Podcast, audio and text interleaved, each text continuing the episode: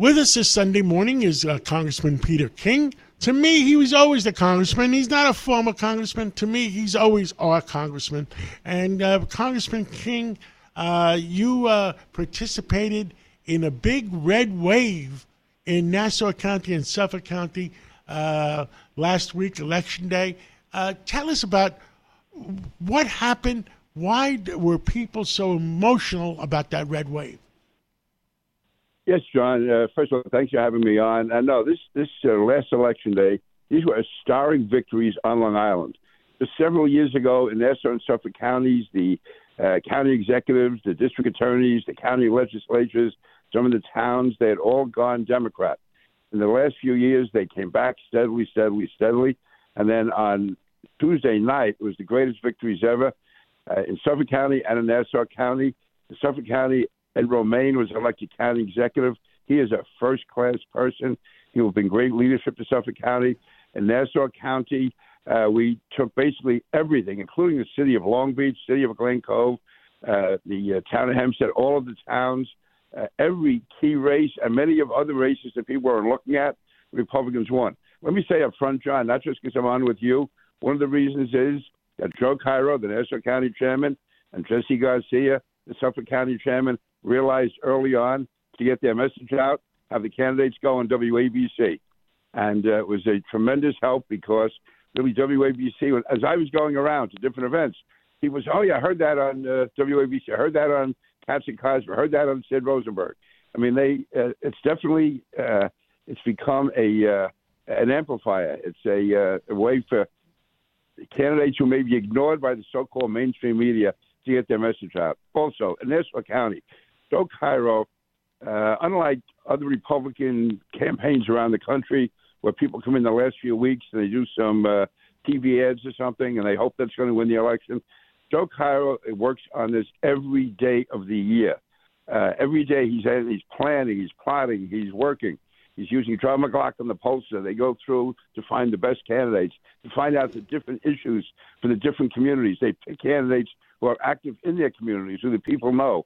And then they do this all over the summer. But starting Labor Day, it's just every every day there's committeemen out. On weekends, there's thousands of people out going door to door. In Suffolk County, Jesse Garcia has brought back the party. Again, he uh, last year won the district attorney's office. And Republicans won the uh, county legislature. And this year, for the first time in 20 years, there's a Republican county executive, Ed Romaine, in Suffolk County.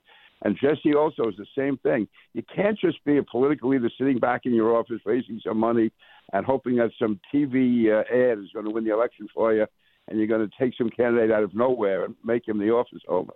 Joe and Jesse, Joe Cairo and Jesse Garcia both realize you need people from the community and people who are able who have the guts to raise the issues about illegal migration, people are candidates who have the guts to stand with the police, stand with law and order, stand with the cutting back on the crazy increases in spending, and they did it. I would say probably in Nassau, the key issues, what was going on in New York City with the migration, with the crime, with the fact that people in Nassau County and Suffolk County feel unsafe going to the city.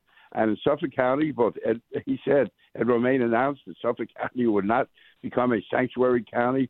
Bruce Blakeman repeated that in Nassau County. So they're talking to real people with real issues by real candidates who understand their communities and their neighborhoods. Well, Peter King, uh, I am, you know, living in uh, Suffolk County for uh, uh weekends and uh, all summers. I am happy that uh, I'm going to feel I'm going to feel a little more safe, and that's what and that's what people want to do feel safe. Now, I'm disappointed, Peter, that out of 51 city council seats, it they didn't get much uh, people, many people voting. I think it was like less than ten percent. Um, and uh, why is there such apathy in the five boroughs?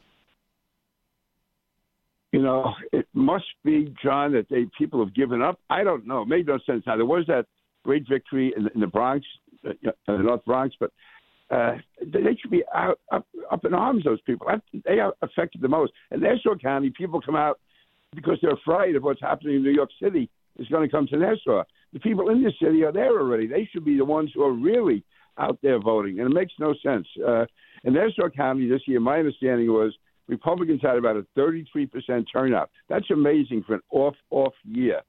And to have these small turnouts in the city council races, I mean, remember, in Nassau, we're just trying to hold something off.